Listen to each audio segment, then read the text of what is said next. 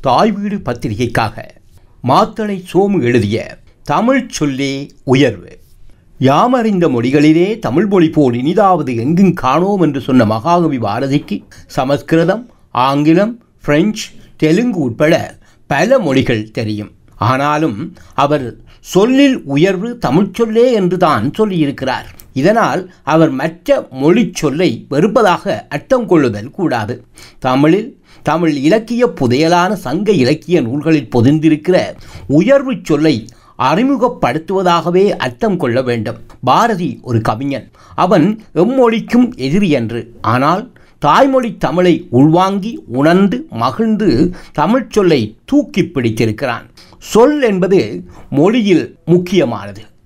தமிழில் சொல்லென்றால் மொழி பேச்சு உறுதிமொழி மந்திரம் புகழ் சாபம் கட்டளை புத்திமதி என அர்த்தங்கள் இருப்பதாக தமிழ் அகராதி சொல்கிறது. குழந்தை ஒரு சொல்லை உச்சரிக்கிற போது மழலை மொழி உருவாகிறது. அறிஞன் ஒரு சொல்லால் பேசுகிற போது பேச்சு வருகிறது. நம்பிக்கையோடு ஒரு சொல் சொல்கிற போது உறுதிமொழி பிறக்கிறது. இறையை சொல்லால் ஓதுகின்ற போது மந்திரம் ஒலிக்கிறது. நல்லோரை பற்றி சொல்லுகின்ற போது புகழ் வருகிறது. அநீதிக்கு எதிராக சொல்கின்ற போது சாபம் வெடிக்கிறது. அதிகாரத்தோடு சொல்கிற போது கட்டளை பிறக்கிறது. மூத்தோர் சொல்கிற போது புத்திமதி பிறக்கிறது. சொல் என்பது மொழியில் முக்கியமானது. சொல்லில்லாமல் மொழியில்லை.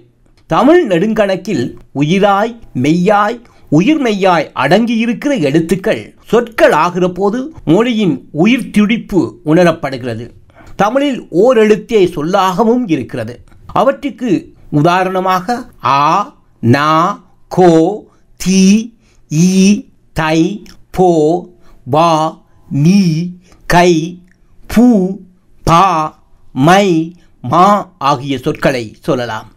ஆக சொல் வெல்லும் கொல்லும் என்றும் சொல்லலாம். காதலன் வாயிலிருந்து விழுகிற சொல் காதலை வளர்க்கும்.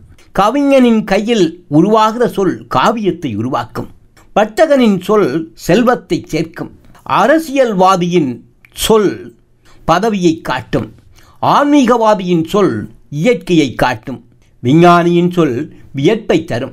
விவசாயியின் சொல் பசியை போக்கும். ஆசிரியனின் சொல் மாணவனை உருவாக்கும். கணவனின் சொல் வாழ்க்கையை மெருகூட்டும். மனைவியின் சொல் வாழ்க்கையில் வசந்தம் தரும். நல்லவனின் சொல் வாழ்வை திறக்கும். அல்லவனின் சொல் வாழ்வை அழிக்கும். இவ்வாறு சொல்லுக்குள்ளே பல வித்துக்களும் வித்தைகளும் விரிந்து கிடக்கின்றன. இவற்றை உணர்ந்து பார்க்கிற போது சொல்லின் உயர்வு புரியும். ஆங்கிலத்தில் வேர்ட் என்றால் பல அர்த்தங்கள் அகராதியில் இருக்கின்றன.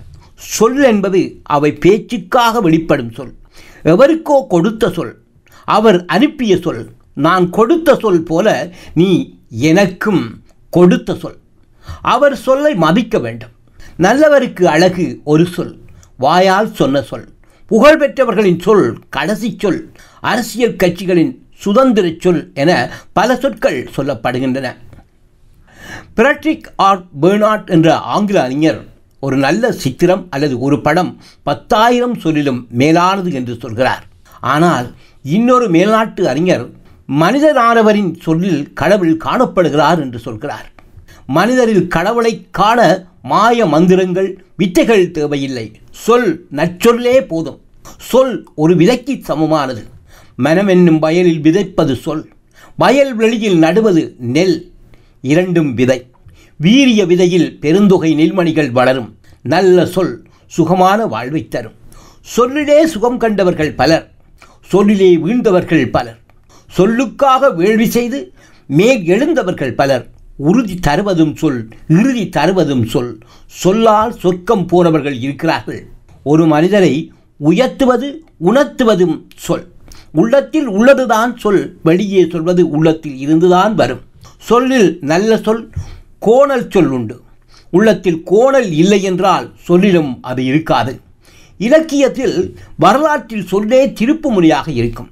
சொல் மனிதருக்கான ஒரு மந்திரம். சின்ன ஏழைக்கு சொல்லே உயிர் நாடி. சொல்தான் ஆற்றலுக்கும் அறிவுக்கும் அடையாளம்.